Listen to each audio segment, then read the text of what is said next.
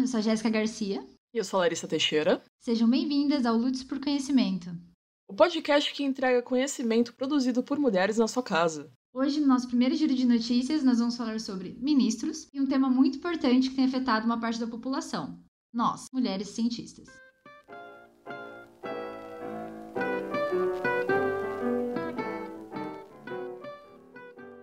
Então, a primeira notícia que eu venho trazer para vocês é que o nosso ministro do Meio Ambiente, o Salles, ele finalmente decidiu que agora precisa melhorar a comunicação com a Europa. Então, o Salles, que já foi quase demitido essa semana, ele falou que acho que preciso melhorar realmente a comunicação e trazer as pessoas para participarem deste debate. O vice-presidente Mourão convidou alguns embaixadores estrangeiros a irem à Amazônia e eu acho também que eu tenho que ir lá falar com a Europa e outros países para dar informações e ouvir algumas críticas, ou seja, encontrar um caminho comum de soluções completas para a Amazônia.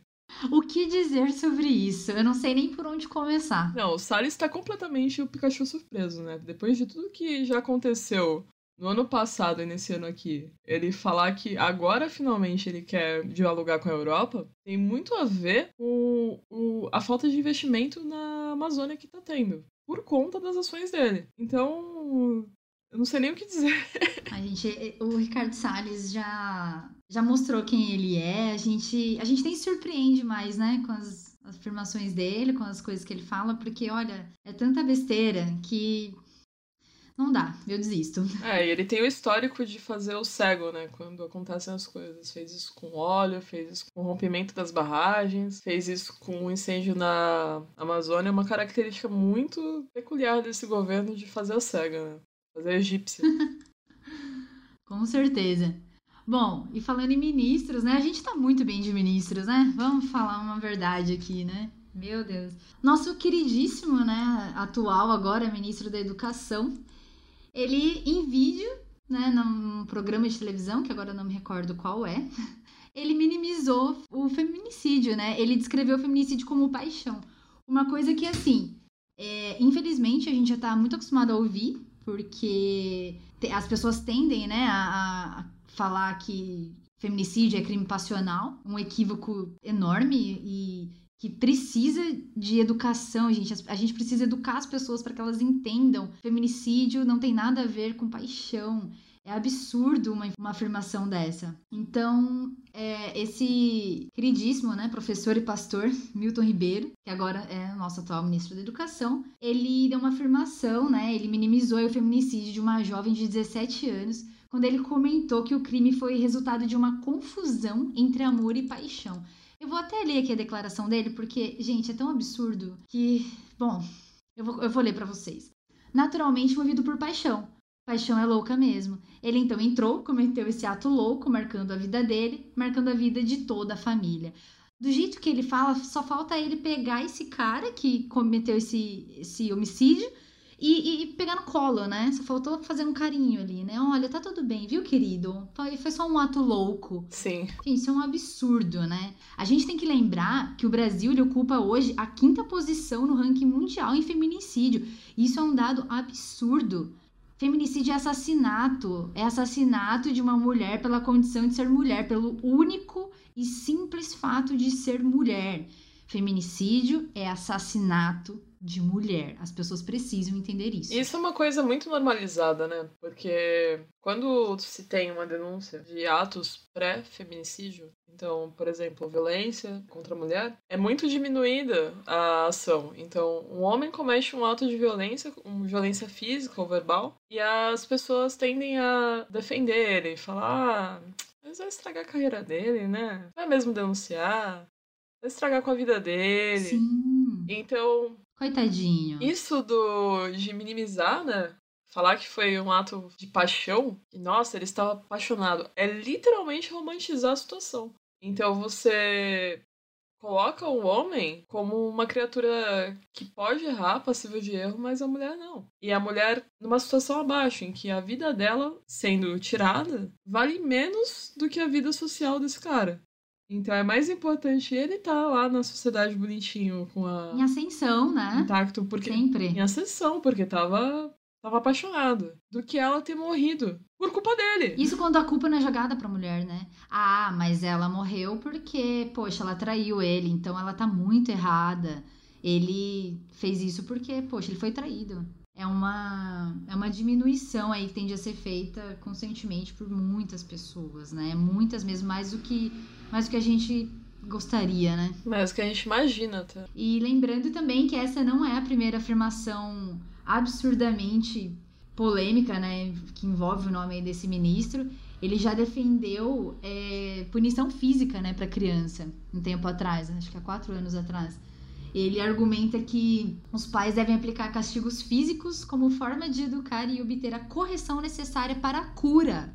Ele usa o termo cura. Eu acho que isso remete a, muitos estereótipos aí, né? Eu acho que isso principalmente casa com o conceito da culpa cristã, né? De que você tem que se martirizar para conseguir ascender, conseguir chegar a um estado de espírito elevado. É, então a punição é muito bem vista, por exemplo, por algumas igrejas mais radicais. Só que complicado falar isso quando você tem milhares e milhares de casos de violências domésticas e abuso de, e crianças. Abuso de crianças. Podem ser justificados com esse. E essa coisa do castigo físico, ela é muitas vezes confundida. Né? Tipo, o, o conceito de cuidado, ele é muito confundido com essa coisa do autoritarismo, né? De, olha, eu tô batendo em você porque eu tô cuidando de você, né?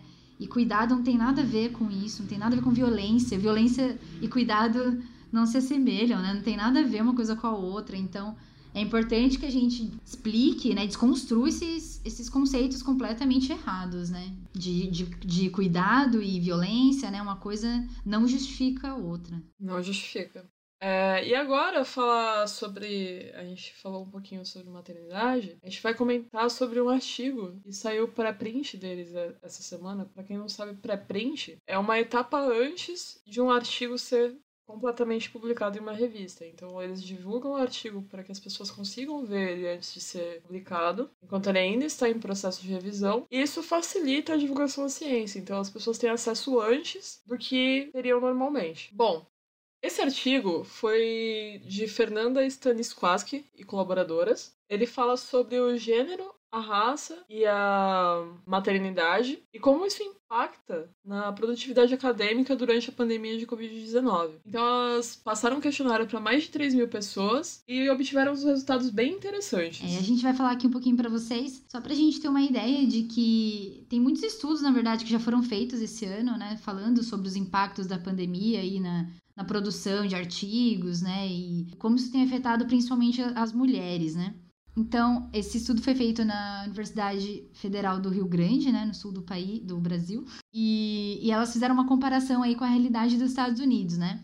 Então, lá elas comprovaram que 2% só dos cientistas, é, principalmente das áreas né, de engenharia e matemática, são mulheres negras. 2%. Isso é um, é, é um resultado, assim, frustrante, né, no mínimo. E ainda nos Estados Unidos, né, elas representam apenas 2% das professoras em tempo integral nas instituições de pesquisa. 2%, gente. E no Brasil, as mulheres negras também é, elas são subrepresentadas né, na ciência. O que seria uma subrepresentatividade?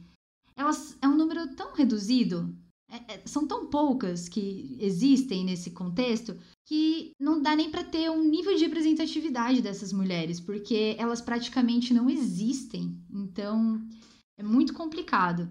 É, então, sobre a gente fala muito sobre representatividade, né, nos setores, tudo mais, o quanto importa a representatividade e com esses números a gente entende isso assim jogado na nossa cara, né? Olha só, elas são tão subrepresentadas, elas estão tão lá embaixo que a gente quase não consegue ter dados sobre. Então, é, as pesquisadoras né, da Universidade do Rio Grande chegaram à conclusão que aqui no Brasil, essas mulheres, elas, as mulheres negras, né, elas representam apenas 3% das orientadoras de doutorado.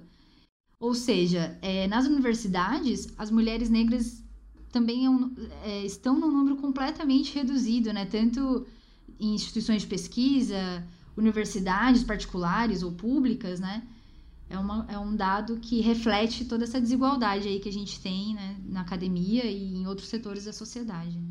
Bom, então, gente, com todos os dados que elas obtiveram aí nessa pesquisa, elas puderam observar que entre os homens brancos e sem filhos, por exemplo, isso não mudou em nada. A pandemia, né, o impacto da pandemia não chegou até eles. Principalmente né, nos homens que não têm filhos. Eles conseguiram cumprir seus prazos, eles estão conseguindo submeter artigos da, da mesma forma, né?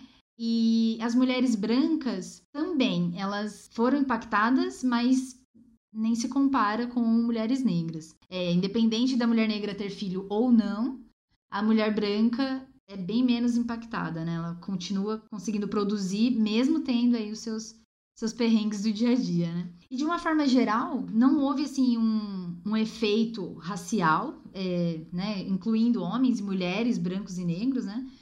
Nessa produtividade aí durante esse período de pandemia, na, principalmente na submissão do artigo, né? Mas a gente pode falar, né? É, na verdade, elas puderam concluir aí no, no estudo que houve um efeito significativo de raça e gênero, principalmente na hora de submeter os artigos aí e no cumprimento dos prazos também. Lembrando sempre, gente, que a gente fala aqui muito em gênero, né? Mas é importante deixar claro que o gênero, ele é uma construção social, né? A gente precisa ter uma compreensão mais ampla, de forma ampla de gênero, né, para não cair na binaridade, né, é, nessa coisa de sempre ter apenas duas saídas, né, duas coisas sim e não, homem, mulher, bom e mal, preto e branco. Né? A gente tem que entender que existe toda uma, uma diversidade de, de fatores e. É um espectro, Sim, né? é uma coisa muito ampla. E enquanto a gente não tiver essa visão mais ampla de gênero, entender que gênero compreende todas as os passeios, né? Porque a gente. O gênero ele pode passear entre masculino e feminino, ele não precisa ficar só nessas, nesses dois, né? Então, assim, lembrando que quando a gente fala de gênero, a gente está incluindo todo mundo, tá bom? Só para deixar claro aqui para vocês, né? Então, é, mas voltando para o estudo. Então, eles viram que existem vários fatores, né? Eles viram que existem vários fatores que envolvem, então, essa diminuição da produtividade. E dentre os fatores aí que eles citaram, então, os principais foram é, o sexo, né? No caso biológico, homem e mulher, raça, paternidade, maternidade e a idade das crianças. Olha só, que curioso isso, né? Então, assim, os homens que têm filhos, eles tiveram uma diminuição aí na produtividade, mas nada comparado às mulheres. Foi tão insignificante que nem cabe colocar, né? Porque, assim, houve uma diminuição, mas nada demais, né? É, enquanto as mulheres que têm filhos, principalmente as mulheres negras, são a, a, é a parcela mais afetada em tudo isso. E elas perceberam que a idade das crianças é um fator limitante para isso também, para tudo isso, né, que está acontecendo. Por quê? Porque quanto mais nova for a criança, mais tempo ela vai exigir de atenção dessa mãe ou desse pai. Né? No caso, as mães são as que dedicam mais tempo, né? Principalmente nos filhos aí que estão em idade escolar, né? Que precisam fazer tarefas, que precisam ter esse, esse auxílio, né? Na hora de desenvolver suas atividades. Então teve grandes diferenças aí nas mães que, que passam esse tempo, né, com os filhos. E elas verificaram que as mães, as mulheres, né, que são mães, elas passam de assim entre 8 e 9 horas a mais por semana nessas tarefas domésticas e menos tempo fazendo suas pesquisas do que os pais. Vou te dizer que não me surpreende, viu, esse dado. Olha, também é, isso é uma coisa muito é muito cultural, Essa atribuição, né? né, do trabalho. É, esse essa atribuição do trabalho da então os homens eles não são atribuídos a é uma coisa que a gente já tinha comentado no outro episódio que aos homens não é atribuído essa coisa do cuidado é atribuída a produção então o homem precisa produzir teoricamente, para prover para a família. Enquanto a mulher também produz, e às vezes até a chefe de família, ela produz mais até. Essas mulheres às vezes são mães solteiras, e elas não têm a mesma dedicação do parceiro para poder pra poder dividir as tarefas de casa, especialmente no cuidado parental. Pois é, e quando é feito, ainda é visto como um prêmio, né? Nossa, olha que paizão que ele é, porque ele troca fralda, ele ajuda, né? Aí entra isso também, né? Da, da tarefa que o homem desenvolve ali, ser vista como uma ajuda para a mulher, né? Isso aí já é totalmente errado a gente precisa desconstruir completamente isso, né? Sim. E tudo isso, né? Toda essa essa divisão aí que é desigual, né? ela é chamada divisão sexual do trabalho, né? É um termo que muita gente não conhece, que ele ainda é pouco usado, mas que deve ser falado, deve ser discutido, porque esse é o nome que se dá. É, é assim que, que acontece. Há uma divisão sexual do trabalho, onde o trabalho é dividido pelo sexo biológico da pessoa. Se você é, nasceu mulher ali, então você é, automaticamente a sociedade já deposita uma série de estereótipos e de atribuições de trabalhos e, e posturas que você deve ter. Isso tudo, né? Essa divisão aí completamente desigual, né? Ela reflete, então, toda essa diminuição da, de números de publicações que as mulheres não estão conseguindo fazer, né? Isso em, em, contexto não só de, de pandemia, né? Mas normalmente, né? Só que agora tá pior. Mesmo quando os pais das crianças são separados, né? Eles não têm uma, um relacionamento, já não vivem mais juntos. Um casal separado, um ex-casal tem filhos, com quem que o filho normalmente fica, né? O filho normalmente fica com a mulher. Então, o homem, mesmo que tenha filhos, quando acontece a separação, normalmente as crianças ficam Exato. com a mulher. Isso é muito sintomático. Isso é muito na cara, né? Ou isso é um, uma, uma bomba de relógio, porque alguns homens, inclusive, falam que a gente não precisa de mais direitos, né? Que a gente já tem igualdade, já pode trabalhar, já... Só que existem ainda essas coisas que são atribuídas ao, ao nosso gênero, né? E que ficam como papel, entre aspas, da mulher, mas e que não foram desconstruídas. Então, não tem como dizer que as coisas já estão iguais, que já tá tudo bem, quando isso impacta diretamente na nossa produção acadêmica. Esse estudo deu uma, um realce muito forte. Exatamente. E lembrando que, assim, né, fala-se em igualdade de direitos e tudo mais, né? É, uma, é um termo aí que já tá, tá batido e só que a gente tem que ver o que tem por trás disso tudo, né? A luta não é só por igualdade, porque não adianta a gente ter igualdade vivendo nesse sistema que a gente vive, né? A gente tem que desconstruir toda essa estrutura que já foi criada, né?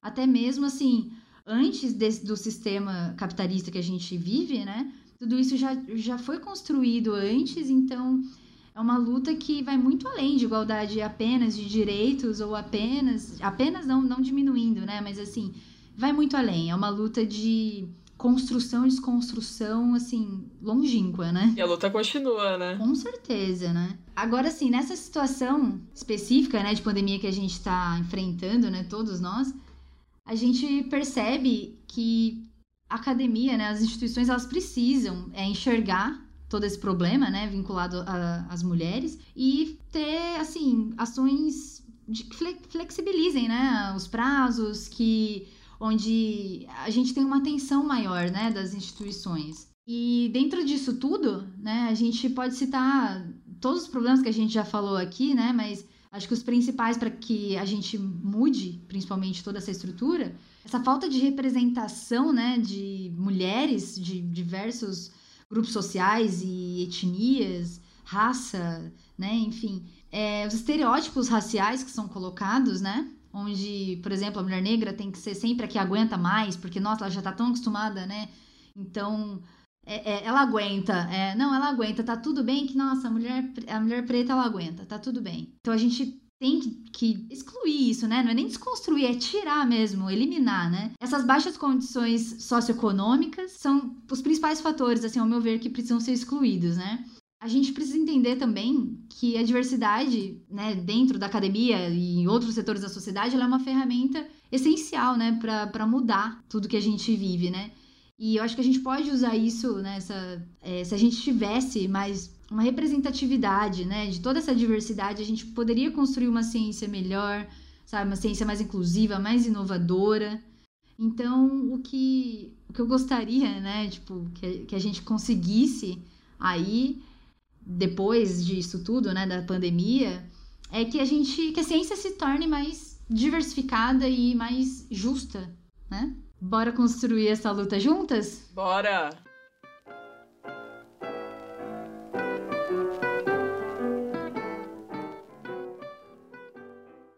E é isso, meninas. A gente vai ficando por aqui. E antes de encerrar, a gente gostaria de pedir sugestões para vocês sobre o que vocês gostariam de ver aqui no podcast. É, se tem alguma alguma notícia ou alguma coisa, algum assunto específico que vocês gostariam de ver. Enfim, críticas e sugestões serão sempre bem-vindas. Vocês podem colocar lá no nosso Instagram, mandar pra gente por DM. E a gente também vai fazer uma caixinha de sugestões lá nos stories, então participem, mandem suas sugestões, a gente tá super aberta, beleza? Vamos participar, vamos construir esse podcast juntas. E é isso, um beijo. Então, só para encerrar, eu queria fazer uma indicação. Tá rolando um movimento na USP chamado USP Mulheres, que ele pretende trabalhar, fazer uma rede de trabalho para alcançar a igualdade de gênero e o fim da violência contra a mulher na universidade. Contra a violência doméstica na universidade, né? Especialmente porque as pessoas estão nessa situação de vulnerabilidade, as mulheres estão muitas vezes presas em casa com seus agressores. É, então eles estão fazendo uma rede de contato, eles estão fazendo uma rede de denúncias também para tentar minimizar os efeitos dessa dessa situação de isolamento que a gente está passando agora. Então, espero que vocês tenham gostado. Semana que vem a gente vai falar de um assunto muito legal. E até a próxima. Não percam!